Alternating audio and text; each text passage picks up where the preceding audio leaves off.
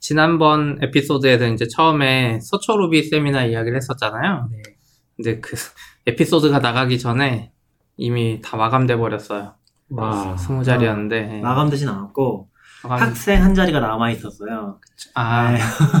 그래서 제가 그 올리고 나서 글을 쓰긴 했었는데 그것도 이제 금방 나가서 실제로는 뭐 하루 정도만 다 끝난 것 같긴 해요. 와. 저- Ruby가 이렇게 인기 있는 언어였어요? 네. 그럴 리가 이렇게 인기가 있었는데 다 안 알려진 거죠. 아닌 것 같은데. 요즘에는 Python 모임 만들면 안 차지 않아요? 꽉 차요. 아 그래요? 그럼요. 다 만석이에요. 네. 어쨌든 근데 이게 약간 낙교님이 잘못한 것도 있어. 아, 그래요? 왜요? 잘못한 거예요? 미리 트위터에 올려가지고 아. 우리 엠바고를 지키셨어야죠. 엠버거였나요? 아니 팟캐스트는 적어도 그러니까 공지를 못 팟캐스트에서. 얘기한 의미가 없잖아. 아, 팟캐스트 들으시는 분들의 요성권을 드리는 그래야죠. 그렇죠. 죄송합니다. 공식적으로 사과드립니다. 내부에 적이 있다. 제가 그거를 이제 표를 어차피 12시인가 1시에 공개를 해놨었거든요. 그래서 그 열리기 한 3시간 전쯤에 한 트윗 했었는데 그거를 어, 그 페이스북이나 그런 쪽에 올라간 것 같아요. 루비 코리아 그래서 음. 열리자마자 좀 빨리 찬 것 같기는 해요. 맞죠. 근데 요새 워낙 루비 모임이 없었어서 뭐 한번 오랜만에 생기니까 다들 신청하신 게 아닐까 싶긴 하더라고요. 20명이니까. 20명이면 엄청 큰 거예요. 네. 원래는 저희 회사 사무실에서 하려고 그랬는데 20명이 돼가지고 딴 데서 하고 음, 어디에서 해요? 그 메가존 건물 지하 1층에 대강당이 있다고 하더라고요. 음, 메가존이 이제 그런 교육 사업 하려고 한 건지 아무튼 작년엔가 만들었거든요. 그게 네. 지하에 근데 그 공간을 빌려주신다고 해서 그 공간에 하기로 했어요. 몇 명이 들어가는데. 한 40명 정도 들어. 아, 그래서 이제 음. 추가로 사람을 더 모집할까 했는데 그냥 첫 모임이고 네. 이야기하는 자리를 가지려고 더안 늘렸어요. 음, 네, 딱 20명까지 그리고 아마 저희 회사에서 한두 명 갔을 것 같아서 거기서 플러스 알파 되지 않을까 싶긴 음. 합니다. 이제 좀 이름을 이름이 안 맞게 됐잖아요. 아 그렇네. 블럭 차이로 메가존은 강남에 있으니까. 이걸 아, 설명드리자면은 네. 지금 강남역 기준으로 이제 사거리가 있잖아요. 네. 근데 그 강남대로 기준으로 그러니까 북쪽을 봤을 때 왼쪽은 서초구고 오른쪽 강남역에서 역삼역 쪽으로 올라가는 쪽은 강남구고 네. 거기서 교대역 쪽으로 오면 서초구예요. 음, 그래서 사실 강남 토지에서 하면 서초 루비가 맞는데 지금 메가존이 약간 역삼 쪽 방향에 있거든요. 이름 바꾸셔야겠네요. 강남 루비로. 음, 아니요. 고려하고 있지 않습니다. 서초 루비가 어감이 좋은 것 같아요. 자기 마음이야, 항상. 약간 넘어갈 수 있죠. 이제 누군가 강남 루비를 만들길 바라는 마음으로 서초는 서초에서 모이고 강남은 강남에서 안 모이고. 생긴다, 야. 안 네. 이제 조금씩 작아지고 있는 것 같긴 해요. 원래 루비 코리아가 있었고 그리고 한 2년 전쯤인가 서울 루비라는 아 맞아요. 맞아요. 게 있었잖아요. 잠깐. 동안. 그래서 거기서 또 뭐 하려고 했었는데 잘 안 된 것 같고 그리고 이제는 아 이것도 너무 크다. 우리 음. 서초로 하겠다. 그래서 서초에서 모이겠다. 앞으로 서초 루비라고 이제 이름을 짓고서 진행을 하는 거죠. 원래 그게 활성화되는 커뮤니티의 특징 아닌가요? 그쵸 활성화되고 있는 거예요. 네? 아니, 좀 이상한데, 네. 그러고 있어. 이 다음 루비는 뭐가 될지 모르겠지만 네. 서초 루비로 어, 음. 23일 날 예정대로 진행을 합니다. 어, 그리고 이거 영상을 녹화하시려고 하는 거잖아요. 네 맞아요. 준비 잘 돼가고 있나요? 네, 저희가 이제 영상을 이제 한국의 컨퍼런스 하는데 보면 영상을 공개하는 데도 있고 안 하는 데도 있고 영상을 공개하더라도 그냥 카메라로 한 번만 찍어가지고 슬라이드가 잘 안 보이는 경우가 많아요. 특히 네. 토즈 같은 데서 하면 그 프로젝터가 좀 화질이 안 좋잖아요. 그래서 저희는 이제 외국의 컨퍼런스 녹화하는 사이트처럼 그 발표자 얼굴만 따로 녹화하고 발표자 슬라이드는 이제 중간에 캡처보드로 영상을 따서 녹화하려고 생각은 하고 있어요. 그래서 지금 당근마켓 비용으로 오. 캡처보드를 하나 샀고 좀 당근마켓. 비싼 거를. 근데 이제 맥 같은 경우는 HD HDCP라고 해서 그 보안 프로토콜 같은 게 걸려 있어요. HDMI 스펙인데 HDMI에서 나갈 때 아 이게 저작권이 지켜져야 된다는 신호를 걔들이 보내거든요. 그 기계가 네. 그러면 그걸 표준을 준수해야 되기 때문에 캡처보드는 그걸 녹화하면 안 돼요. 음. 그래서 캡처보드들이 그걸 녹화 못하게 돼 있어요. 네. 근데 Apple은 iTunes 때문이었는지 노트북이랑 iMac 이런 거에 다 HDCP가 걸려 있어요. 아, 내 컴퓨터 화면인데도 모든 화면에 다 걸려 있다는 예, 거죠. 나가는 거 모든 게 다 걸려 있거든요. 그러니까 플스 같은 경우는 플스 설정에서 끌 수 있어요. 어. HDCP 신호를 꺼요. 그럼 캡처보드에 바로 녹화가 되거든요. 네. 근데 이제 맥 같은 경우는 예전 처음 시작할 때 이제 저작권자들이랑 협약을 했는지 모르겠는데 음. 그게 다 걸려 있어서 중간에 이제 그거를 없애는 기계가 필요해요. 이- 음. 뭐 HDCP라는 거를 기계가 어떤 기계들이 필요해요? 이제 공식적으로는 못 팔아요. 그냥 불법 장비잖아요. 아. 네. 얘기하면 되나? 저작권을 우회하는? 장비니까. 네, 저작권 우회한 장비니까 공식적으로 음. 판매하면 거기 써놓지는 못해요. 그래서 사람들이 있긴 있어요. 그걸 안 지키고 만든 이렇게 그 스플리터라 그러는데 음. HDMI 하나가 들어와서 두 개로 분리해주는 애들이 있거든요. 네. 근데 걔네들이 만들다 보니까 아니면 의도적인지 HDCP를 지원 안 하는, 그러니까 지원 안 한다 그래야 되죠. 음. 그런 애들이 있어요. 음. 그래서 그걸 아름아름 찾아야 돼요. 아, 그래서 보, 그래서 보면은 어디였지? 루비 아 RubyConf인가? 네. 그걸 녹화해주는 데 있었잖아요. Conf Conf 아니, Conf free freak Confreaks 아, Confreaks라고 그런 음. 거를 해주는 데가 있는데 거기서 걔네가 자기네 장비를 가지고서 화면이랑 뭐 사람 얼굴이랑 다 따로 찍어가지고 합성까지 해주거든요. 우리나라 업체예요? 아니 아니, 외국 아, RubyConf. 그러니까 한국에 RubyConf가 없죠. 네. 네, 그런 걸 해주는데 어, 거기서도 장비를 자세하게 써놨는데 그 부분은 안 써 있어요. 얘네가 아. 뭘로 하는지가 되게 애매하게 이걸 지원해주는 장비를 씁니다라고 돼 있고 네. 뭘 쓰는지 안 써 있어요. 그래서 음. 알 수가 없더라고요. 그래서 그런 게 조금 어려운 것 같긴 하더라고요. 네. 음. 행사장에서 지원해주는 경우도 있는 것 같긴 했는데 지금 같은 경우는 그냥 Mac에서 뽑으면 그게 안 되니까 네. 좀 애로사항이 있는 거죠. 음. 그리고 또 요즘에 세상이 바뀌어서 제가 예전에 그 우회하는 장비를 산 게 있거든요. splitter 집에. 네. 근데 걔는 딱 HD까지밖에 안 돼요. 아, 그거 새 버전을 사야 되겠다 했는데 그게 옛날 버전은 됐는데 요즘 나오는 버전은 안 된대요. 그래서 아마존 아. 리뷰에 난리 났어요, 사람들이. 아, 이거 된다 그래서 샀는데 아, 새 요즘- 제품은 안 되고 네, 요즘 산 건 안 된다. 옛날 제품 가격이 올라가겠네요. 네, 그래서 지금 또 제가 4K 되는 걸로 샀는데 네. 어, 와서 테스트 해보면 알 수 있을 것 같아요. 음. 왜냐면 요즘 맥 같은 경우는 이 화면이 4K예요, 사실 일반 그렇죠. 화면으로 보면. 해서 이거 그냥 HD로 빼면 화질이 상당히 안 좋아요. 음. 이제 한번 해볼 거고 게임 streamer들이 이걸 되게 많이 요구를 하더라고요, 이 기능을. 4K요? 아니요, HDCP 우회하는 기능. 아, 그쵸, 그쵸. 예. 근데 게임은 보통 Windows에서 하지 않아요? 네. Windows에서 하기도 하지만 플스- 이제 플스나 이런 아, 제품들 플스는 이제 끄는 게 있는데 액박은 끄는 게 없고 음.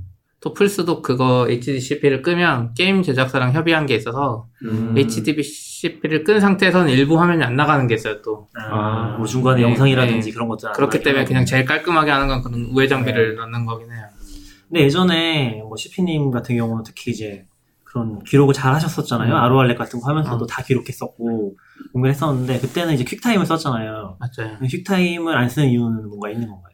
그 기, 기존까지는 저도 발표할 때 QuickTime 쓰면 진짜 녹화 깔끔하고 잘 되거든요 QuickTime을 쓴다는 게 어떤 의미예요? QuickTime으로 내 아. 화면을 캡처하는 거죠 그러니까 Mac을 잘 모르시는 분들을 위해 설명을 드리면은 Mac에서는 QuickTime이라는 장, 그 기본 프로그램이 있는데 그걸로 어, 여기 동영상 캡처를 할 수 있어요. 그러니까 스크린 내 전체를 화면을 네. 네, 내 네. 화면 전체 이제 screencast 하듯이 캡처를 할 수 있어요. 기본 네. 기능을 지원해 주고 있어서 그거로 이제 뭐 발표 같은 거 할 때 녹화를 뜨기도 했었거든요. 네. 예전에 했던 뭐 RORLab이라는 행사에서는 안 저도- 하는 이유는 안한 이유는 그 Mojave인가 오면서부터 네, 새로운 OS QuickTime으로 녹화랑 우선 이렇게 뜨거 저장이 돼 있어요 네. 그럼 이제 마지막에 저장을 해줘야 돼요. 근데 그 저장이 우선 오래 걸려요. 시간에 비례해서. 음. 몇십 분씩 걸리고, 또, 몇십 분씩이나 걸려요? 어, 예, 용- 뭐몇 시간씩 이걸 찍고 있으면, 아. 그리고 또 이걸 저장하잖아요? 네. 아, 저장하다가 실패해요. 그럼 이거 끝났어요, 이제. 아, 이게 분명히 파일이 있고 애 창이 닫아지진 않아. 재생은 되는데, 네. 아. 저장이 절대 안 돼요. 어디 아. 템프에 있는지도 봤는데 안 돼. 그거를 아. 한 두세 번 당하니까, 그리고 또. Windows 컴퓨터가 있을 수 있잖아요, 나중에. 네. 그래서 결국에는 캡처 장비가 답인가 음. 보다 이런 생각을 했죠. 예전에는 되게 잘 됐다고 하시지 않았어요? QuickTime. 예, 예, 예전엔 잘 됐죠. 그럼 예전에는 저장 버튼을 누르거나 하면 네. 그 temp에 있는 어떤 파일이 자동으로 그냥 복사되는 정도? 그냥 그건 아니고 그냥 QuickTime에서 저장을 하면 좀 시간이 오래 걸려도 되긴 했어요. 아, 에러가 안 났어요. 이런 거. 근데 요즘에 좀 잘 나고 또 이런 거를 각각 개인한테 맡기기 힘든 것 같더라고요. 음. QuickTime을 또 쓸 수 없는 사람도 있을 테고 맞아요. 예전에도 해보면은, 어, 보통은 이제 발표자들 Mac을 쓰니까 괜찮은데, Linux나 Windows를 가지고 오시면 오히려 더 안 되는 상황이 발생하더라고요. 음, 그런 것도 있었던 것 같아요. 네. Linux는 진짜 힘들겠네. Windows는 뭐 Bandicam 이런 거로 녹화하는 프로그램이 많은데 네. 음. 그래서 이번에는 이제 그 장비를 다 샀으니까 그 메가존 상황을 봐서 실시간 생방도 할 수 있지 않을까 싶기도 하고 음.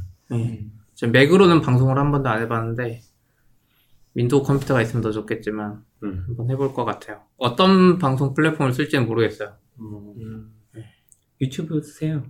YouTube는 실시간 생방에서 사실상 완전 졌어요. 됐어요? 아프리카 어. TV한테도 졌고 Twitch한테 왜냐면 대도서관이라고 이제 아프리카에 있다가 유튜브 넘어간 분인데 예. 그분도 Twitch로 넘어가세요 이번에 어, 유튜브 못 쓰겠다고 진짜 자기가 한 2년 동안에 2년 동안 실시간 생방했는데 개선되는 게 이제 느려서 아.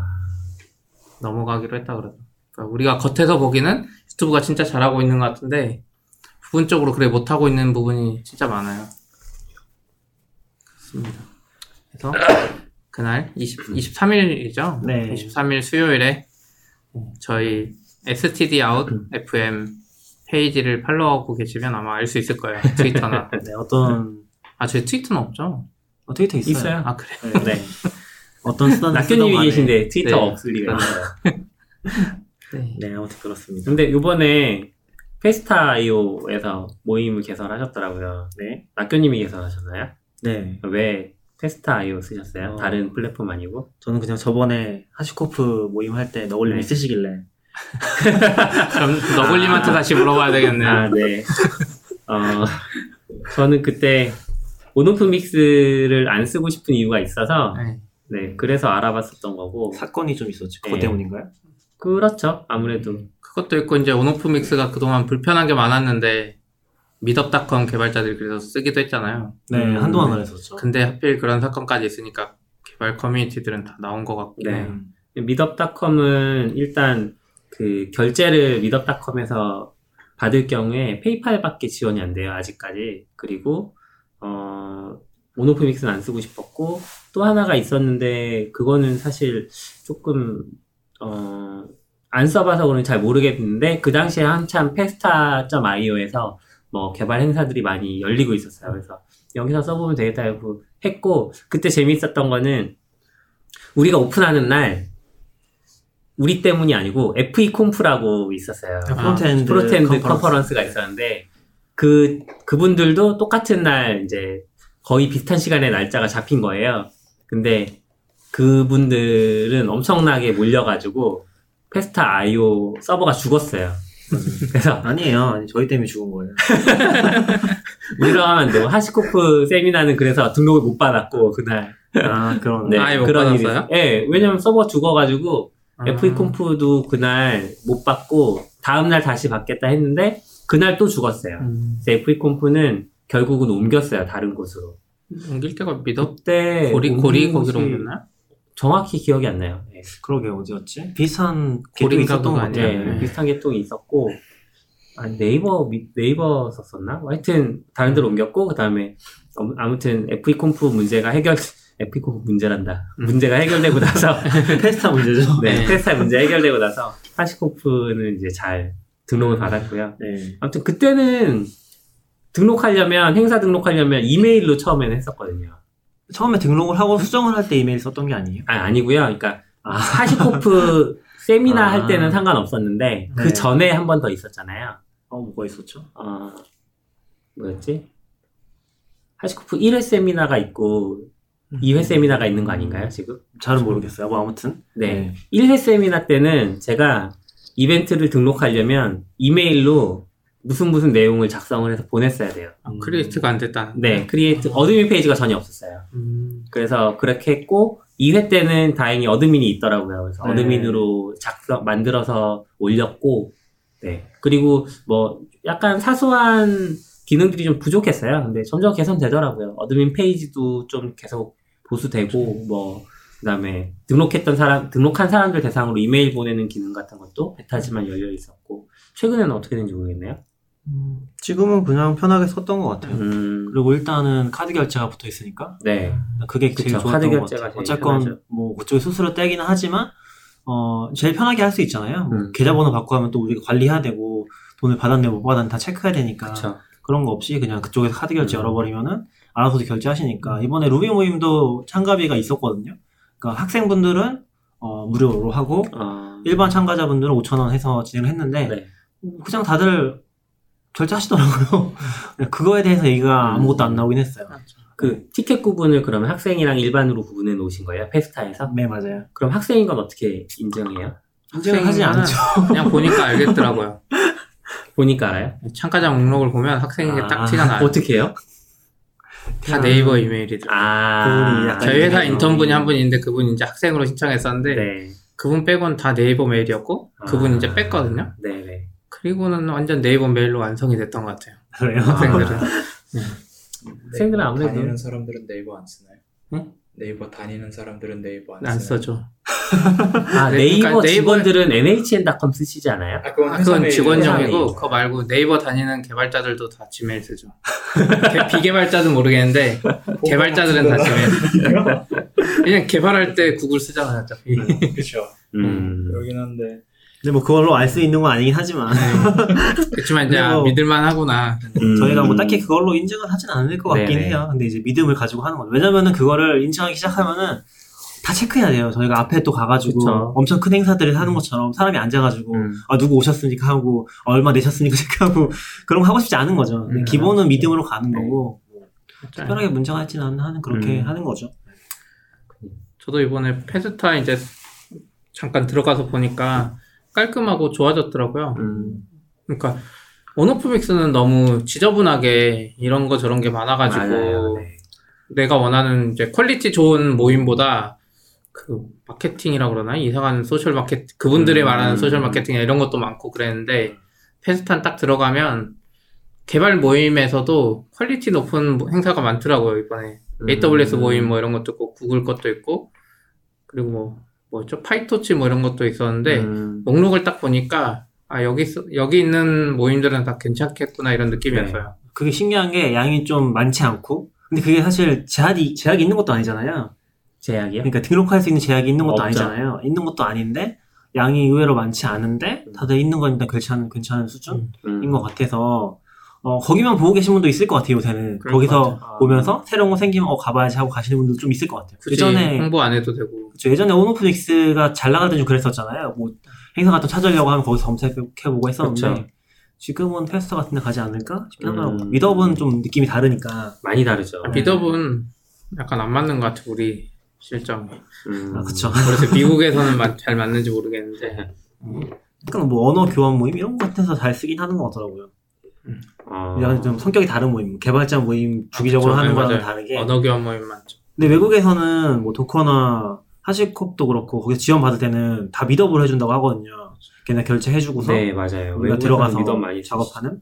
이게 나라마다 약간 다를 수밖에 없나 봐요. 음. 음. 그리고 이제 한국에는 이제 만약에 페스타가 자리 잡으면 일본에는 일본에도 몇 개 있거든요. 저희 루비카이기도 신청할 때 보면 네. 일본에서 이제 테크플레이라는 데가 제일 유명한 것 같은데 여기도 약간 개발자 뭐 이런 모임만 있어요. 음. 좋은 모임이 많고 생각보다 그래서 일본은 테크플레이 이런 애들이 자리 잡고 한국도 페스타로 이제 모이는 게 아닌가 음. 페스타 말고 하나 더 있지 않아요? 고리였을 거야. 아마. 고리? 제가 GDG 글로벌 해커톤인가 할 때 고린가 그 사이트에서 했었거든요. 음. go.ri인가요? 네. GORE인가? 이. 네, 고, GORE.io거든요. 어. 그러니까 지난번에 GDG랑 이제 그 9XD랑 뭐 아. 플래닛 해커톤 할 때 이제 저도 처음 네네. 봤거든요. 근데 그 이후로는 여기 모임이 잘 안 생기더라고요. 그러네요. 왜 모임이 많이 없죠? 그러니까 여기도 깔끔하고 괜찮아요. 여기도 음. 보면. 근데 이제 여기서부터 이제 영업의 능력인가 봐. 음. 깃허브에서 엄청 큰 뉴스를 발표했던데요. 에이, 아, 저는 이거 보면서 어, 애매해 뭔가. 아, 왜요? 저는 이제 얼마 전, 한 6개월 전부터인가? 기덥 프로 결제해서 쓰고 있었는 아. 그때는 기덥 디벨로퍼였죠? 네. 근데 갑자기 무료가 되니까 뭔가, 어, 네. 기분이 네, 기분이 뭔가 돈을 내고 싶은데 못 낸다? 네. 기덥에 돈 내고 있다는 뭔가 그런 아. 느낌이 있었는데 맞아요. 다들 깃허브를 워낙 좋아하다 보니까 좀 그런 팬심으로 쓰는 경우가 많았던 것 같긴 해요. 음. 그 대신 이제 그걸 줬죠. 배지를 줬죠. 아, 돈 내는 사람한테 프로라고 이렇게 원래는 없었었죠 그게. 네, 없었어요. 설명해 주세요. 무슨 뉴스였는지. 네. 아, 네. 제가 이제 44비치에 글을 썼는데, 기덥이 이제 그 플랜, 그러니까 가격 정책을 새로 발표했는데, 네. 그 중에 이제 제일 큰 게 무료 플랜에서 그 비공개 저장소를 무제한으로 제공해 주기로 했어요. 와, 그래서 이제 개발자들은 비공개 저장소가 많잖아요, 은근. 많죠. 그래서 그런 것 때문에 open source랑 회사 일은 다 GitHub으로 하면서도 나머지 이제 개인 프로젝트는 Bitbucket이나 GitLab 네. 많이 썼거든요. 네. 그래서 GitLab의 성장에 이제 이바지한 게 그것도 있는 것 같아요, 제 생각에는. 그렇죠. 그런데 이제 GitHub도 MS에 들어가면서 돈 여유가 많이 생겼는지 아, 딱 이거 열어주기로 했어요. 이거 빼면 수익성을 보장할 수 있나요? GitHub 입장에서는? 어차피 수익은 제 생각에는 개인한테 오는 게 아닌 것 같아요. 예. 음, 어차피 public은 다 공짜. 왜냐면 GitLab이나 Bitbucket, Bitbucket은 이제 아예 없어졌으니까 거의 의미가 없고, GitLab은 엄청 크고 있잖아요, 그걸로. 네. 그래서 우리 충분히 버틸 만한 것 해요, 같아요. 이제? 예? 저 GitLab 되게 좋아. 근데 GitLab이 기술이 더 좋잖아요, 요즘에. 맞아요. 그 아, Knative인가? 어, 네. 뭐 Docker처럼 띄우는 것도 제공해주고, Kubernetes에서 serverless 환경 구축하는 네. 것 같은데 그런 걸 써서 아, 맞아. 어, 아, GitLab GitLab, serverless 아니, GitLab serverless. 공개했고 어, 지금 보면은 CI 쪽에서 사실 GitLab CI가 처음 나왔을 때부터 보긴 했었는데 전 쓰진 않았었거든요. 근데 그것도 CI 리뷰 해놓은 걸 보면은 어 제일 기, 능 많고 그런 기술로 분류되긴 하더라고 GitLab CI가. 그래서 그쪽도 많이 변하고 있는 것 같긴 해요. 근데 저도 일단은 뭐 완전히 GitHub 생태계 쪽에 매몰돼 있어서 음. 거의 뭐 CircleCI 쓰고 뭐 아니면 AWS에서 처리하고 하다 보니까 보진 못했는데 최근에 나온 얘기가 이제 GitLab이 유니콘이라는 얘기 많이 하잖아요. 한다기보다 GitLab이 유니콘이 됐잖아요. 그걸 보면서 아, 망할 것 같았는데 여기 GitHub랑 도저히 안 될 것 같았는데 어, 거 보면 좀 신기하긴 하더라고요. 음. 이번에 무료 플랜 풀려서 또 어떻게 될지 모르겠어요. 기존에 보면 음. 이상하게 open source 프로젝트인데 Bitbucket이나 GitLab에 있는 애들이 있었어요. GitHub 써도 되는데. 음. 그래서 저는 그때 생각한 게 이 사람이 GitHub에 진짜 원수진 게 아닌 이상 이거 쓰는 이유는 자기 맞아요. 개인 repository도 거기에 있기 때문이다 이렇게 생각했거든요. 그리고 그게 있죠. 그러니까 이게 같은 이유긴 한데 private이 무료니까 원래 약간 Bitbucket의 장점 중에 하나가 어, 거기도 아마 기- 모델이 똑같을 거예요. 협업이 5명 이하면은 private을 무제한으로 제공한다였거든요. 근데 이번에 GitLab이 같은 거로 바꾼 거잖아요. 기, GitHub이. 아, GitHub이. 네. GitHub도 이번 3명이까지니까. 그래서 저는 거기서 약간 차별성을 가지고 잘 되지 않을까 싶었지만 이제 빅버킷 잘안 된 거고 길랩은 그냥 무료예요. 네. 어, 길랩은 그냥 무료로 잘 된 것 같고. 긴랩에 이제 추가 기능에 이제 유료가 많아. 네. 추가기는 음. 두개 유료가 많고. 그래서 길랩은 원래 처음에는 그냥 깃허브를 공짜로 쓰기 위해 쓰는 것 같은 느낌이었는데 지금은 많이 달라진 것 같긴 하더라고요. 어쨌든 많이 쓰니까 음. 발전해버린 거. 음. 그리고 리모트 하는 회사로도 엄청 유명하잖아요. 아, 그렇죠. 네. 전 근데 GitHub도 직원- remote 많이 했잖아요. 그거는. 그것도 그러네요. 음. GitHub도 많이 하긴 했어요. 음. 어쨌든 이제 무료 무료에서 되는 게 private 저장소 무제한 무료랑 협업은 그 대신 3명까지만 되고 음. 또 이제 무료에서 안 되는 게 그 wiki를 제공 안 해줘요. 어, 그래요? 아. 위키 페이지를 제공 안 해줘요. 그리고 페이지 만드는 것도 그러니까 비공 비공개 저장소인 경우에 네. 네. private 위, 그 wiki랑 페이지 만드는 걸 안 해줘요. 음. 아. 그래서 저희로 보면 지금 stdout.fm이 페이지 기능 쓰잖아요. 네. 네. 그 GitHub 페이지. 비공개인 근데 상태에서 비공개인 상태에서 이거 하니까 저 플랜을 못 내려요. 아. 그래서 어 이거 고민되더라고요. 어, 이거 Gatsby로 바꾸고 그냥 나 빨리 내려가고 싶은데 그냥 그거 말고 메리트가 하나도 없어요. 아. 아니 프로 배지 주잖아요. 에? 프로 배지? 프로 배지가 약간 이상해요. 별로 그렇게 프로스럽지 않아. 근데 저는 GitHub이 예전부터 진짜 신기한 회사로 느꼈던 게 뭐냐면 저도 결제해서를 해서 썼거든요. 근데 보통은 그 요새 결제는 계속 많아지잖아요. 구독이 할 게 많아지니까 다 연간 결제로 바꿨거든요. 왜냐면 연간 음. 결제하면 한두 달 정도 돈을 빼줘요. 그러니까 딱 그 월간 플랜에 곱하기 10 정도 해서 네. 가격이 나오거든요. 근데 GitHub는 그런 게 없어요. 와. GitHub 7달러면은 그냥 곱하기 12해서 무조건 나와요. 연간 결제해도 똑같아요. 그래서 아. 되게 배짱 장사하는구나. 라고 해서 뭐 GitHub만 월간 결제를 썼거든요. 음. 그런 기억이 좀 있어요. 그렇게 하나 더 있잖아요. 그거랑. 이제 그리고 이제 Enterprise 플랜이 기존엔 이- 두 개로 이상하게 나눠져 있었어요. 그러니까 GitHub에서 어, 직접 설치해서 쓰는 게 있고 네. 클라우드에서 이제 GitHub 서버 통해서 쓰는 게 있었는데 그게 이름이 하나 합쳐졌어요. GitHub Enterprise로. 음. 기존에는 GitHub Business Cloud가 있고 GitHub Enterprise가 있었는데 이걸 하나로 합치고 이름을 이제 GitHub Enterprise Cloud랑 GitHub Enterprise Server라는 이름으로 음. 이름 더 쉬워졌죠. 그리고 이제 가격도 클라우드랑 서버가 원래는 막 서버는 막 문- 문의해야 되거든요. 네. 아, 문의해야 돼. 맞아요. 지금도 문의 폼이 있긴 한데 이제 얘네들 말로는 이제 이거 GitHub 클라우드나 이 서버도 그 인당 가격으로 아. 예, 인당이 21달러 음. 그 가격으로 한다고 하더라고요. 그러니까 서버 아. 직접 설치하면 그 서버는 너네가 내는 거지만 네. 거기에 비용은 이제 21달러 뭐 20달 아, 그? 인당. 예. 클라우드도 클라우드 비용은 네가 21. 내고 아. 그럴 것 같아요. 쓰고. 그렇지 않으면 아마 음. 그 대신 내줄 이유가 없잖아요. 그쵸. 정확히 모르겠는데 GitHub Enterprise는 아마 최소 인원이라든지 그리고 그 추가 단위가 어, 한 자리가 아니라 뭐 예를 들면 열, 열 시트씩 이런 식으로 추가하는 아. 방식이었을 거예요. 예전에 썼을 그쵸, 때는 그쵸. 그런 식이었던 것 같아요. 예. 그래서 음. 늘리는 것도 쉽지 않고 되게 애매하긴 했거든요. 그러니까 개발자는 음. 10명에서 11명 넘어가는데 10자리 늘리면 되게 아깝잖아요. 돈두 배로 내야 되니까. 그쵸. 그럼 이제 그게 한 자리당으로 네. 바뀐 거네요. 음. 근데 비싸긴 하더라고요. 인당 21달러인데 그냥 팀 플랜이 9달러거든요. 네. 그래서 얘가 도대체 뭘 많이 해주나 보면 그냥 전화 받아서 빨리 응대해주고 뭐 음. 싱글 sign-on 뭐 이런 거 있긴 하지만 근데 아마 제일 핵심적인 거는 저희 예전 회사에서 썼었는데 일단 소스 코드가 GitHub에 있는 게 싫다이긴 했어요. 음, 그러니까 음. 그거랑 같은 공개에 있는 GitHub랑 같은 서버에 있는 게 싫다이긴 했어요. 그래서 지금 이 Enterprise도 보면은 뭐 self hosted 아니면은 cloud hosted인데 아마 GitHub.com이랑 분리돼서 아, 설치를 할 거예요. 그래서 설치형을 따로 해준다는 거 그런 느낌일 것 같아요, 왠지. GitHub에 장애 자주 내면 이제 직접 설치하고 싶을 것 같긴 한데 근데 그쵸. 그런 이유도 있고 이제 정확히 말하면 GitHub에 두고 싶지 않다라기보다는 회사 외부에 소스 코드를 두고 아, 싶지 그쵸. 않다라는 이유죠. 음, 그런 것 때문에 이제 Enterprise를 고집하시는 그런가? 회사들이 있는 것 같아요. 그럴 거면 개발자들 노트북 갖고 회사 밖으로 나가면 안 되는 거 아니에요? 하고 계신 회사도 있죠. 많죠. 네, 예전에 그런 회사들이 있었거든요. 그러니까 저 처음에 입사했을 때도 이제 뭐 셋탑박스 이런 회사는 거기 컨트롤 C 이거 못한다 그랬어요. 네? 컨트롤 C가 안 된대요. 복사해서 아. 나갈까봐. 아. 그리고 물론 물론 컴퓨터 갖고 나가는 거 뭐 소스 코드 거기 복사도 못하고. 네. 예. 근데 거의 그 정도 수준이 음. 있지 않나 싶긴 하네요. 사실 저도 그렇게까지 고민할 필요 없는 것 같긴 한데, 음, 뭐, 이제 윗단에서 결정을 하는 거니까. 약간 옛날 회사일수록 그런 마인드가 센 것 같아요. 소- 개발자 개발자보다 소스 코드만 있으면 똑같은 비즈니스를 할 수 있을 거라고 생각하면 소스 코드가 중요한 거고 음, 이 반대로 소스 코드 털려봤자 개발자 똑같은 비즈니스 못 한다 돼. 음. 이런 생각이면은 그냥 오픈해 놓는 거죠. 개발자가 더 중요한. GitLab 같은 경우가 완전 오픈 소스잖아요. 네.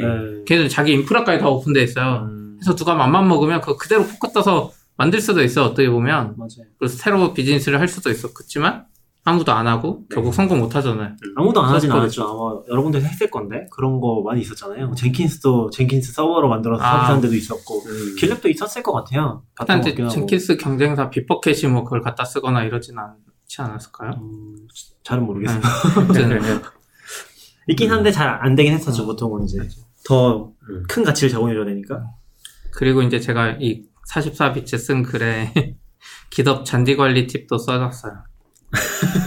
잔디가 뭔가요? 비공개 저장소를 저 처음에 결제하면서 몇 개월 전에 아 내가 열심히 일했는데 이게 잔디에 표시됐으면 좋겠어. 잔디가 뭐예요? 그 GitHub의 activity 타임. contribution 그거 네. 있잖아요. 네 네. 응, 다 하시면서 응, GitHub에 이제 이쁘게 색깔 보여주는 게 아 내가 1년에 며칠 일했구나 이런 걸 보여줘서 음, 개발자들은 이제 일일 일 commit으로 이걸 깨끗이 채우는 분도 있고 막 네. 여기에다가 글자 채우려고 막 그림 그리는 분도 있었잖아요 1년 동안 그거 해주는 앱, 그, 프로그램도 있어요. 프로그램. 응, 있잖아요. 그래요 예. 모양 그리면 만들어주는 프로그램도 있어요. 근데 이제 private repo가 있으면 private repo는 기본적으로 여기 암- 잔디가 표시 안 돼요 아. 그러니까 내가 평일에 열심히 일하고 주말에는 집에서 private에만 일하면 표시가 안 되거든요 근데 이거를 잔디에 표시해주는 기능이 있어요 그래서 아. 설정해서 private contribution을 체크하면 내 개인 작업한 것도 여기 다 표시가 됩니다. 아, 그리고 이제 이걸 보면 아 내가 이제 집 회사 안 가리고 열심히 일했는지 안 했는지 볼 수 있어요. 전 보니까 딱 애 낳고 나서 막 주말에 못 하고 음, 회사에서도 이제 요즘에 사람 뽑고 하니까 어떤 날은 어떤 주는 그냥 아예 없더라고요 커밋이. 어, 먼저 다른 일 하고 있으면 금방 빠지죠. 맞아요. 그래서 잔디 관리에 신경 쓰시는 분들은 이거 꼭 체크해 주세요. 무료 플랜이어도 이제 되니까. 음, 그 이게 되게 어려운 문제인 것 같긴 하더라고요. 실제로 개발자들이 뭐 트위터 같은 데 트위터 같은 데서 얘기하는 걸 보면은 어 뭐 프로나 팀을, 팀을 쓰면은 GitHub.com을 공유하는 거잖아요. 근데 그래서 방금 얘기하신 것처럼 contribution 같은 게 합쳐지니까 좋아하시는 분도 있고 거꾸로 그래서 되게 싫다는 사람도 있더라고요. 음. 내 개인 건데 회사 거까지 막 섞여 있으니까 나는 분리하는 거 좋아한다 그런 사람도 있긴 하더라고요. 그래서 음, 사람마다 좀 성향이 되게 다른 것 같아요. 근데 GitHub 같은 걸 또 멀티계정 쓰는 게 진짜 힘들잖아요. 네. 그렇게 쓰려면은 막, 아우. 콘솔 환경에서 다 달라져야 되니까. GitHub에서는 그 그냥 같이 써라는 거를 추천하는 것 같더라고요. 그쵸. 아, 네. GitHub은, 그쵸. GitHub은 그러겠죠? 네. 한계적으로 쓰세요. 아, 그러고 보니까 GitLab에도 잔디 같은 게 있나요? 어, 안, 있겠죠? 쓰- 있었던 것 쓰신다고 같은데. activity가 있었어. 네, 예전에 아, 있었던 그래요? 것 같아요. Bitbucket은 없거든요. 음. Bitbucket 잔디 같은 게 없는데 Bitbucket 저도 이제 공짜로 쓸 때는 Bitbucket 썼었거든요. Bitbucket의 이슈가 엄청 thread 긴 게 하나가 있어요. 그게 잔디 좀 넣어달라고 거의 몇 년 동안 몇 년 동안 모든 사람이 요청하는데 절대 안 넣어주더라고. 근데 Bitbucket은 애초에 있네요. 네. 있네요. 네, Jira. 때문에 안 근데 이거 페이지를 잘 안 들어갈 거예요. 근데 안 이게. 이게 네. 잔디는 첫 넣어줄 수도. 네. 근데 Jira에서 네, 이거 기억이 나거든요. 왜냐면 썼으니까. 음. 이슈 단위로요? 네, 그러라고 왠지 안 넣었을 것 같긴 한데 그럴 수도 있어요. 음. 그런 말 해줄 것처럼 계속 썼는데 그 이슈에 아무튼 결국에는 없어지 없어진 건 아니죠. 얼마 전에 무슨 이슈, 뉴스가 있었던 것 같은데. 빅버켓에 빅버켓 뭐 있나요, 요새도? 아, 마지막 뭔가 안 한다는 거였나? 뭐 있었던 거 힙챗 아니에요? 힙챗? 아 힙챗인가 보다. 힙챗이 슬랙이랑 협약을 해서 사실 모르겠어요. GitHub은 아직까지는 잘 나가고 있긴 한데 사실 소스포지나 그런 거 다 없어진 거잖아요. 지금 생각하면 네. 아 소스포지 뭐 쓰고 계- 있는 프로젝트 있긴 아. 하더라고요. 근데 이제 있죠. 많이 바뀐 거잖아요. 그렇게 보면 또 10년 후에 어떻게 돼 있을지 10년 후에는 진짜 길랩이 더잘 나갈 수도 있죠. 맞아요. 그건 진짜 모르는 것 같아요. 기덥도 그 기능 만들어줘야 돼요. 그 긴랩이나 빅버켓은 애초에 후발주자라서 기덥에 있는 래퍼나 빅버켓 래퍼를 땡겨오는 기능이 있어요. 맞아요. 음. 계정만 딱 하면 버튼 한 번만 네. 누르면 바로 땡겨와요. 근데 GitHub은 없으니까 내가 아. remote 일일이 바꿔야 되는데 이게 프로젝트가 늙어가는 거죠. 처음 잘 됐던 프로젝트들이 조금씩 늙어가면서 음. 경쟁자들이 잘 되는 걸 못 따라가는 부분이 생기는 것 같아요. 근데 음. 뭐 GitHub 잘하고 있는 것 같긴 한데 아직까지는 이제 MS 들어가면서 어떻게 또 바뀔지 어, 좀 기대되기도 하고 걱정되는 것 같아요.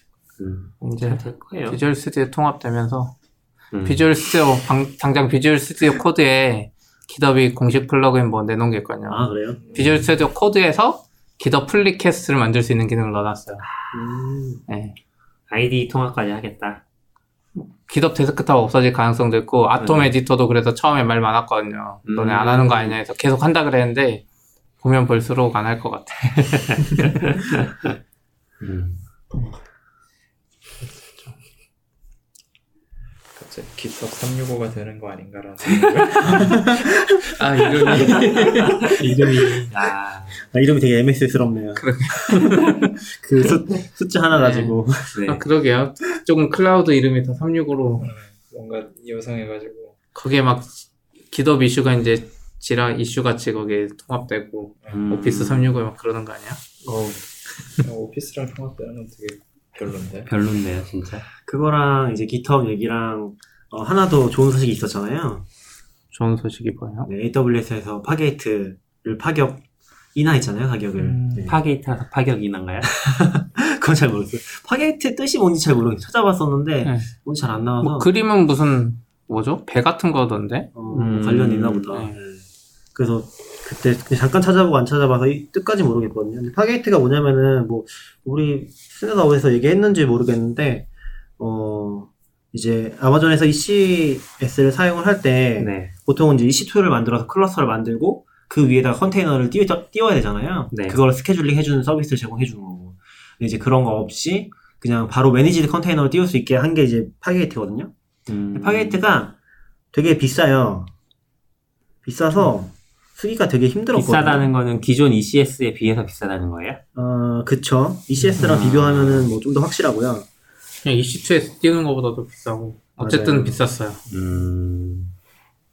네, 많이 할인했나요, 이번에? 이번에 할인을 좀 했습니다. 이번에 할인을 해서 어떻게 됐냐면 거의 50%까지 된 애가 있어요. 상황에 어. 따라서. 음, Fargate가 EC2에 비해서 좀 가격이 되게 비쌌거든요. 근데 이제 가격을 보면은 어, EC2가 지금 T3 세대가 나왔잖아요. T3 nano를 기준으로 보면은 한 달에 한 4달러, 5달러 이 사이 정도가 돼요. 음. 그러니까 744시간 계산을 해보면은. 네. 근데 지금 Fargate 같은 경우는 제일 낮은 게 어, 0.25 vCPU 고 그 다음에 램, 램이 500메가일 거예요. 500메가, 예, 0.5기가니까 그렇게 해서 이제 계산을 해보면은 어, 한 달에 16달러가 나와요.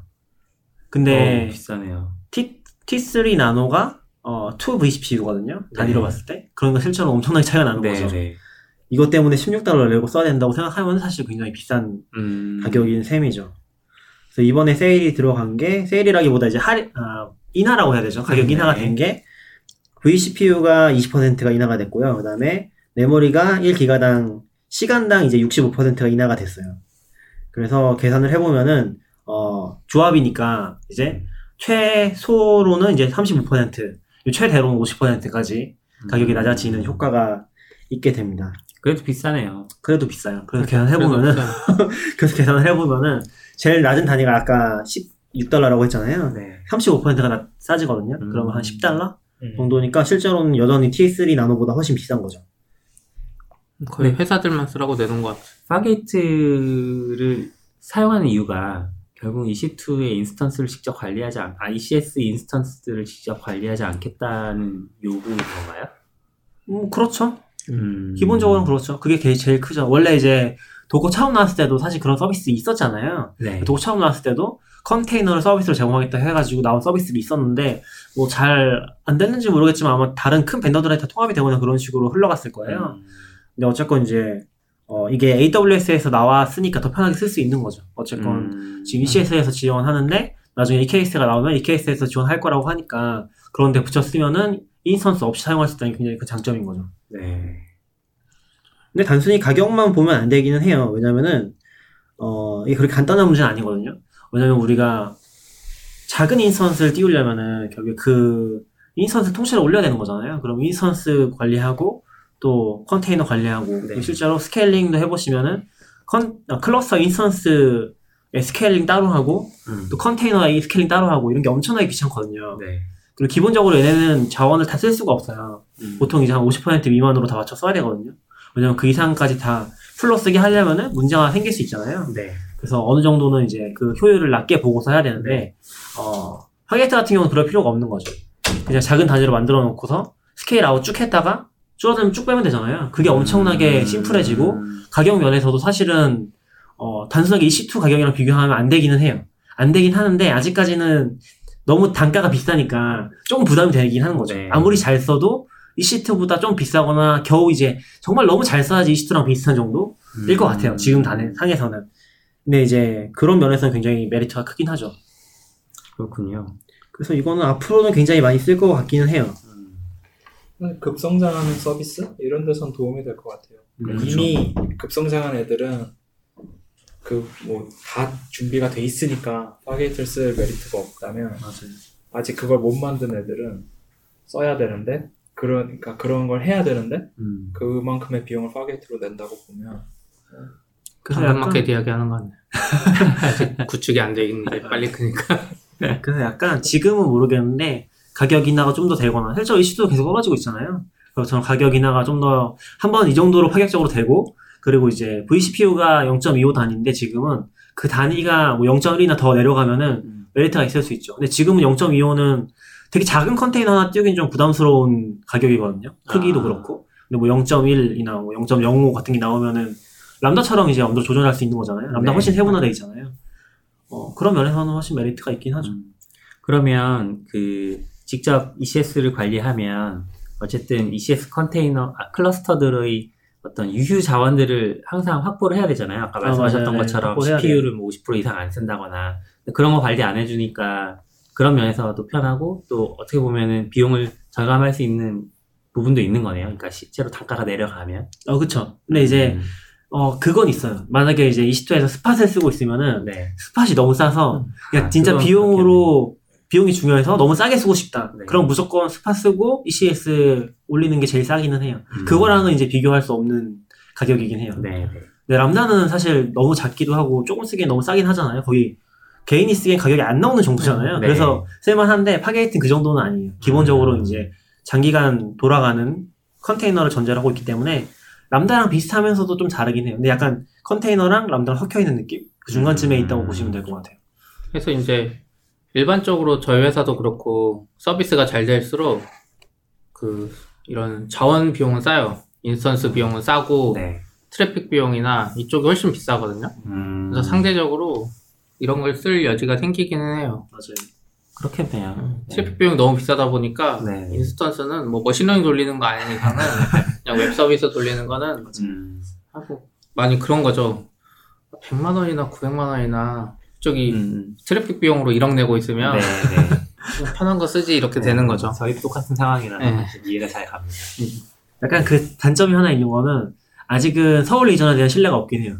그러니까 아, 서울 region에서 지금 저희도 spot을 한동안 썼었거든요. 네. spot을 쓰면은 비용이 뭐 instance 비용이 상대적으로 싸긴 하지만 거기서 또 절반 이상 떨어지긴 해요. 음. 왜냐면은 고정으로 쓰는 게 뭐 6대 7대인데 spot으로 쓰는 게 30대 40대 되면은 엄청 떨어질 거 아니에요. 네. 근데 spot이 어 죽어요. 한국에서는. 음, 사실 도쿄나 이런 데 쓸 때는 도- spot이 안 죽거든요, 거의. 음, 한국에서는 되게 많이 죽고 그리고 이제 spot이 죽는 상황에서 어 그냥 기본 instance 있잖아요. 그냥 띄우는 instance. 그런 것들이 안 뜰 때 가끔씩 있어요. 아, 걔네 pool도 부족한 거죠. 그러면 이제 실제로 얘네 죽었는데 얘네도 안 뜨면은 아무것도 못 하잖아요. 음, 그래서 저희는 지금 spot 최소한 쓰고 있긴 한데 그런 면에서 약간 서울 region에 대해서는 아직 좀 불안하다. 그러니까 Fargate도 미성숙한 서비스니까 음. 약간 막상 필요할 때 막 늘릴 수 없거나 그러면은 이제 되게 힘들어질 수 있잖아요. 미성숙한 region에서 미성숙한 서비스를 쓰는 거는 네, 리스크가 크겠네요. 네, 서울이 아마 굉장히 빠르게 성장하고 있어서 그런 것 같아요. 서울 음. region 쪽이 지금 큰 기업들이 많이 들어오고 빠르게 성장하고 있다 보니까 약간 pool이 많이 부족하다는 느낌이긴 한것 음. 같아요. 그래서 spot pool이 되게 적은 것 같은 느낌. 서울이 지금 세 개까지 있나요? 두 개. 두 개.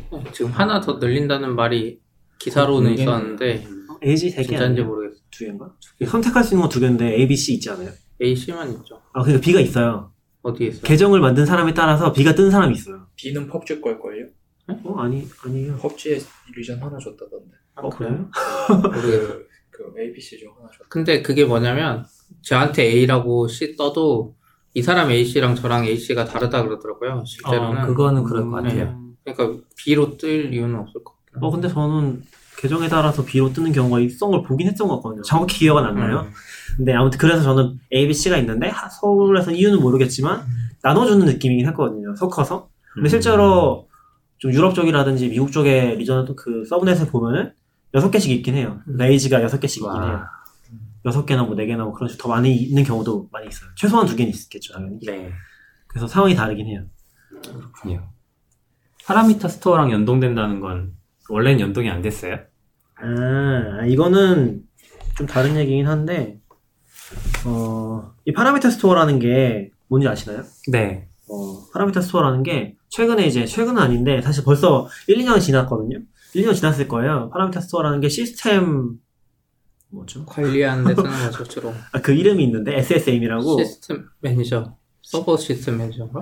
무슨 매니저야, 아무튼. 네, 아무튼 그 SSM이라는 데에 하부 서비스로 들어가 있는 서비스가 있어요. 근데 이게 정말 좋은 게 뭐냐면은 원래 우리가 서버 운영할 때 key-value store로 저장하고 싶은 값들이 있잖아요. 네. 그거 저장할 수 있는 장소가 마땅치 않아서 뭐 DB에 저장한다거나 아니면은 DynamoDB를 쓰겠다고 하는데 막상 써보면 좀 이상하거나 음. 막 그런 상황이었는데 아예 Parameter Store라고 거의 돈도 안 낼 거예요. 아마 무료였던 것 같은데 돈도 안 내고 key-value store를 쓸 수 있는 조그만 이제 data store를 제공을 하기 시작했어요. 아마존에서. 아, 물론 이제 rate limit 같은 게 있기 때문에 그걸 실제 데이터 저장소를 쓸 수는 없고 네. 환경 값 저장하기 위한 아, 제공을 하고 있어서 그거를 쓰면 이제 아까 전에 얘기했던 그런 needs들은 되게 쉽게 만족이 되거든요. 네, 네. 또 좋은 거는 거기다가 이제 KMS 붙여서 그 저장이 되는 값들을 다 암호화시킬 수도 있고요. 음. 그, 그 권한 관리하면 이제 누구한테 보이고 안 보일지 다 관리할 수 있는 거죠. 그런 것도 되고, 어, 그래서 이게 이제 저희랑 CP랑 계속 얘기했던 것 중에 하나는, 아, 이게 ECS랑 붙으면은 진짜 정말 좋겠다. 네. 왜냐면은 ECS에서 그 환경변수 관리하기 되게 힘들거든요. 힘들죠. 힘들고, 거기서 비밀 정보 들어가면 더 힘들어져요. 음. 비밀 정보를 어떻게 넣어야 되냐면은, 실제로는 그냥 Terraform이나 어, 노출되는 정보로 넣으면 안 되잖아요. 그러니까 안. 얘를 어딘가 암호화된 형태로 저장해 놓고서 컨테이너 실행할 때 메모리에서 뜰 때 가져온다거나 그런 작업을 해야 되는데 네. 그게 잘 안 되거든요 실제로는 그러니까 음. 귀찮아서도 안 되고 한 번 setup하고 약간 좀 형식하기도 좀 힘들어요 왜냐 어플리케이션마다 쓰는 게 다르니까 다 그 앞에다 뭔가 공통된 걸 다 넣어야 되는데 음. 어쨌거나 근데 이제 그런 needs가 있어서 어, 있으면 좋겠다고 생각했는데 그게 이제 작년 11월에 들어갔어요 ECS에 그래서 아까 같이 봤었는데 어, task definition에서 컨테이너 환경에서 넣을 때 value가 아니라 valueFrom이라는 게 생겼어요 그것만 바꾸면은 아. 그거를 이제 SSM에서 파라미터스에서 가져오거든요 네. 네 약간 필요한 거는 이제 IAM 권한 같은 게 좀 추가할 필요가 있어서 뭐 음. ECS agent도 올려야 되고 그런 부분이 있긴 한데 어쨌거나 그게 이제 바로 되고 있습니다. 그래서 10 아. 작년 11월부터 지원을 했고 그 Fargate에서 지원은 이번에 추가가 됐어요. 그러니까 음. 한달 안 됐을 거예요. 그래서 이번에 추가가 돼서 ECS랑 Fargate 다 지원을 하고 있습니다 지금. 어, 좋네요. 저도 좀 써봐야겠다. 귀찮은 부분이 많잖아요. 뭐 서버가 뜨면서 뭐 GitHub 키를 가져와야 된다거나 뭐. 비밀번호나 액세스 키를 가져와야 돼서 Docker로 할 때도 그나마 그건 환경 변수로 되는데 네. 예전엔 그게 안 돼도 뭐 S3에서 땡겨오거나 뭐 음. 서버가 뜨면서 시작하고 이랬는데 뭐 그때는 뭐 그렇게 또 버텼는데 이제 Docker 쪽이 되면서 더 이제 환경 변수로 더 빼는 걸 더 잘해 놓다 보니까 음. 거기에 또 평문을 어떻게 집어넣어야 되나 막 이러면서 저는 사실 개인 프로젝트 쓸 때는 거기에 그냥 암호화된 거 그냥 그대로 넣거든요. 귀찮으니까. 네. 이걸 왜 내가 암호 풀고 있어. 네, 근데 이게 바로 돼가지고 음. 그리고 이제 또 암호화하는 것도 걱정이 많이 되거든요. 암호화를 어떤 거 쓰지 막 했는데 아마존의 KMS가 암호화를 워낙 잘해주니까 또 걔는 이제 옵션을 켜면은 누가 복화를 했는지 이런 게 다 남거든요. 누가 아, 언제 복화를 했는지 이게 보안 솔루션에서 나름 중요한 기능 중에 하나예요. 중요하죠. 그래서 그런 것도 다, 예. 네, 맞아요. 그- 감사. 근데 그게 또 다 통합돼가지고 ECS까지 다 나오니까 음. 정말 좋은 거. 엄청 편해진 거죠. 사실 그거를 직접 하려면은 사실은 Vault 같은 거까지 써야 되거든요. 막 그 Vault 말고 그거 썼었잖아요. 뭐, 뭐 있었잖아요. 뭐죠? 서버 뜨면서 띄우는 거. 좋다고 한거 있어요. 아니, 스크립트로 하는 게 네, 있었죠. 그 네. 프로그램이 있어서 음. 그거 다그 안쪽에 거를, 예, Docker 아이고. 안쪽에서 딱 하는 거 이런 거 막 해봤자 열심히 할 필요가 없어. 아마존이 이렇게 해주는데.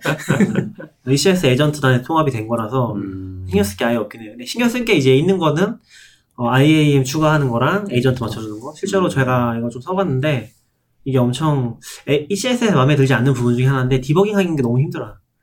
잘 되는지를 확인하기 어렵다. 네, 그러니까 음. 안 되는데 에이전트 버전이 낮아서 안된 건지 어 뭐 제가 셋업을 잘못해서 안 된 건지 그런 게 아무것도 안 나오고 안 돼요 그냥. 음. 그 이벤트 로고에도 안 나오고 그러면 이제 너무 고통스러운 거죠. 근데 네. 하나씩 바꿔 하다 보면 되긴 하는데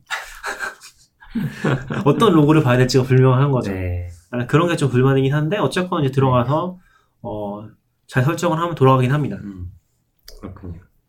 다행입니다. 좋은 기능을 배웠으니 저도 써보겠습니다. 그래서 근데 Parameter Store가 의외로 잘 안 알려 있는 저 있는 것 같긴 해요. 음. 그러니까 아마 관심 있으시면 써보시면 되게 좋을 것 같긴 해요. 아직까지는 그거 안 쓰고 뭐 소스에 박는 경우도 많을 거 같고. 네. 그렇다고 이제 Vault 같은 거 운영하려면 또 사실 아, 한 사람의 인력이 다 들어가야 되잖아요. Vault는, Vault는 운영하면 안 되는 것 같아요. Vault 운영해준 거 쓰던지. 음. enterprise 같은 거요? 네. 그쵸. enterprise도 사실 힘들고. 챔버네요, 챔버. 그, 아, 낙교님이 네. 회사 거 dockerize 하면 쓴게 있는데, 네. 아, 그 Chamber라는 Chamber는 tool. Chamber라도 같이 쓸 수 있긴 해요. Chamber가 기본적으로 Parameter Store로 secret 관리해주는 거거든요. 아, 음. 그래서 setup을 할 수가 있어서 어, 얘를 이제 시- Chamber를 앞에 놓고 실행하면은 걔가 일정 주소에 있는 걸 다 환경에서 넣어주긴 하는데 이제는 그게 없이 되는 예, 거고 그 필요가 없어져. 설정할 때는 쓰면 좋죠. 음. Parameter Store CLI처럼. 그런. 네, 그거는 괜찮긴 해요. 아, 이제 여기 Fargate 같이 비싼 게 하나 있잖아요, 또. 그, 뭐라고 했죠? 아싸붐님이라고 영어로는 하는데, 처음 듣는 아스부밤이요. 아싸범이야? 아스부. 아스부밤. 아스부밤이야? 이거 너무 어려워. 아, 저희가 조만간 게스트로 초대하긴 할 텐데요. 네, 네.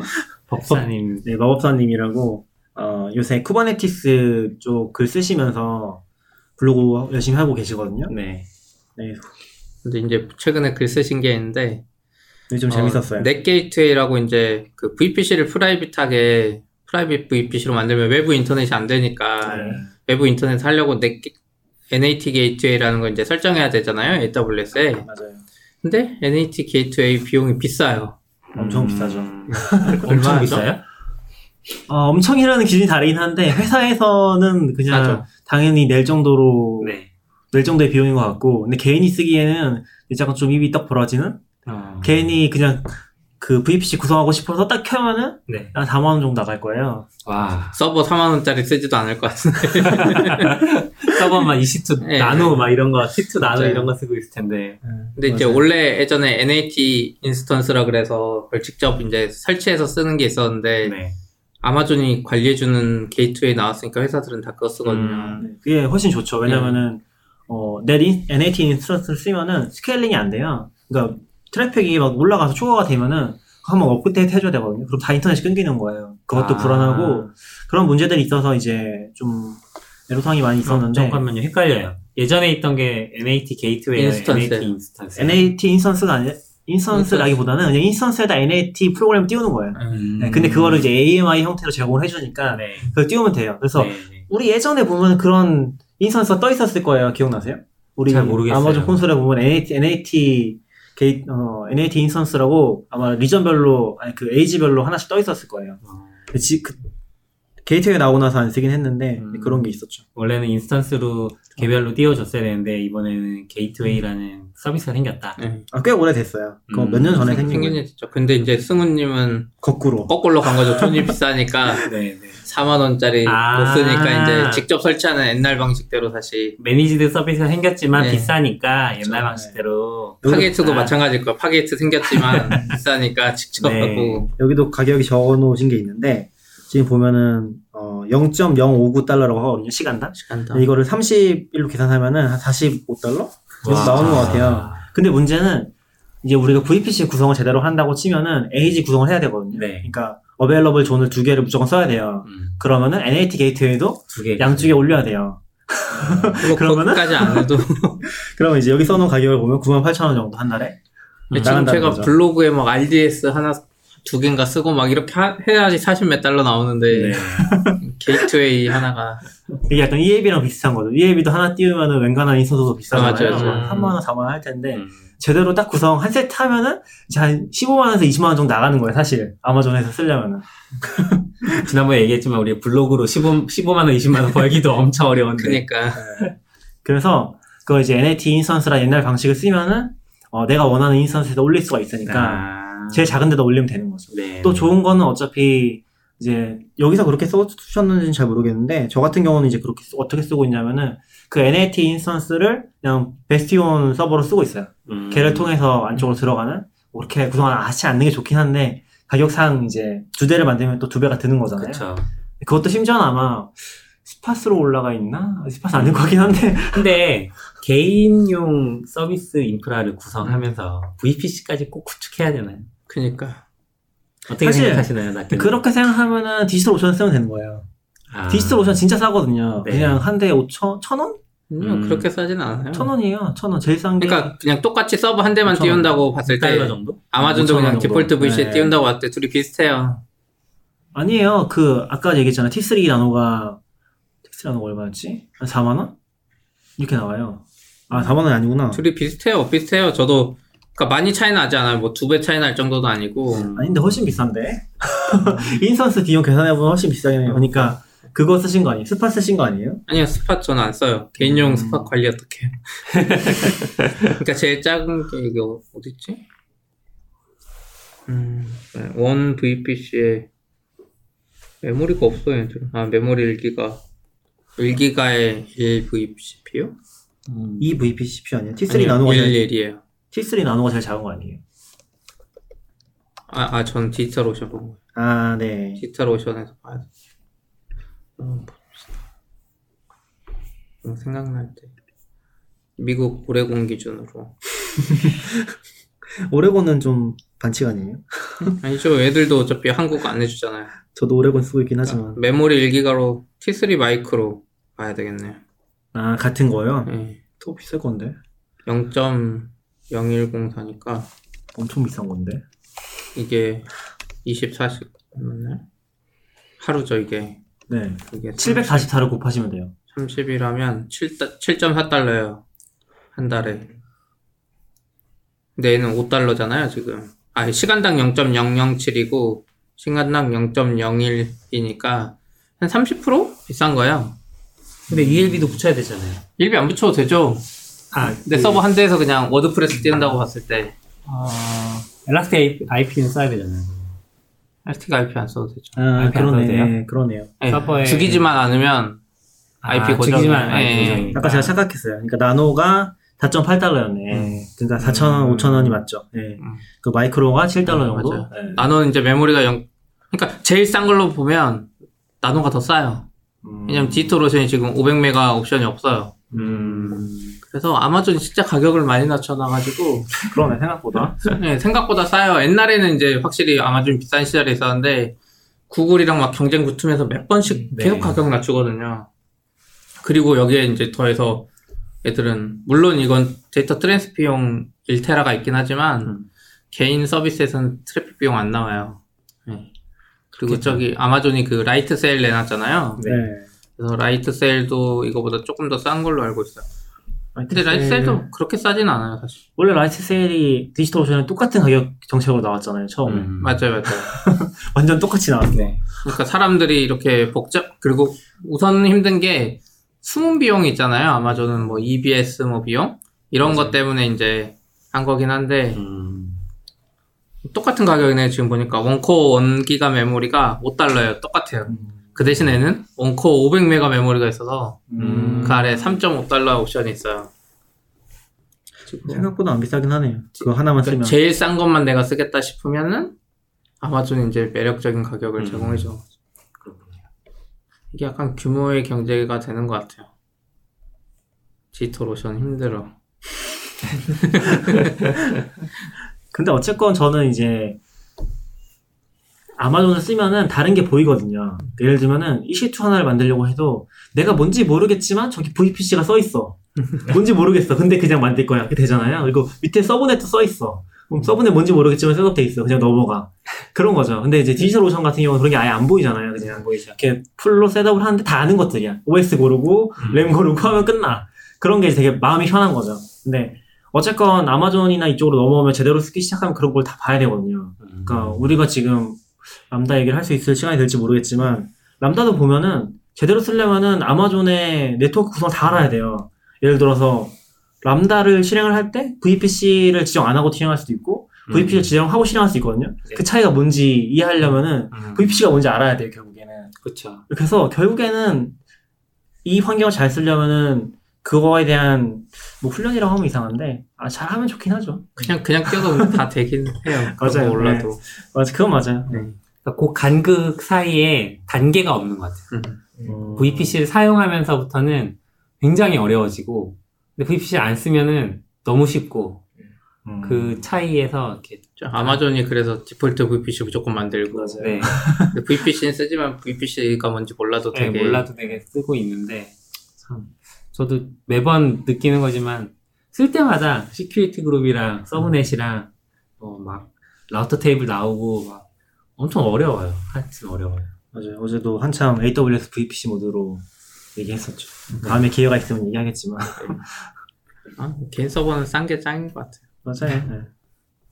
Lightsail 장점은 트래픽 비용도 어느 정도 1테라 고정값으로 음. 가니까 전 트래픽 비용 아끼려고 Lightsail을 중간에 껴놓은 경우도 되게 많이 했어요. 음. 아, 그러니까 Google Drive에 올리고 Google Drive에서 받아가서 트래픽 비용이 엄청 많이 나오시나 본데요? 성공한 저- 저- 서비스를 운영하고 저, 혼자 쓰는데 영상 어, 그- 영상 가지고 이제 뭐 하는 게 있어요. 아 영상은 아. 그러겠네. 혼자 이것저것 실험하는 게 있는데 올리고 내릴 때마다 비용이 너무 많이 맞아요. 나오니까 네.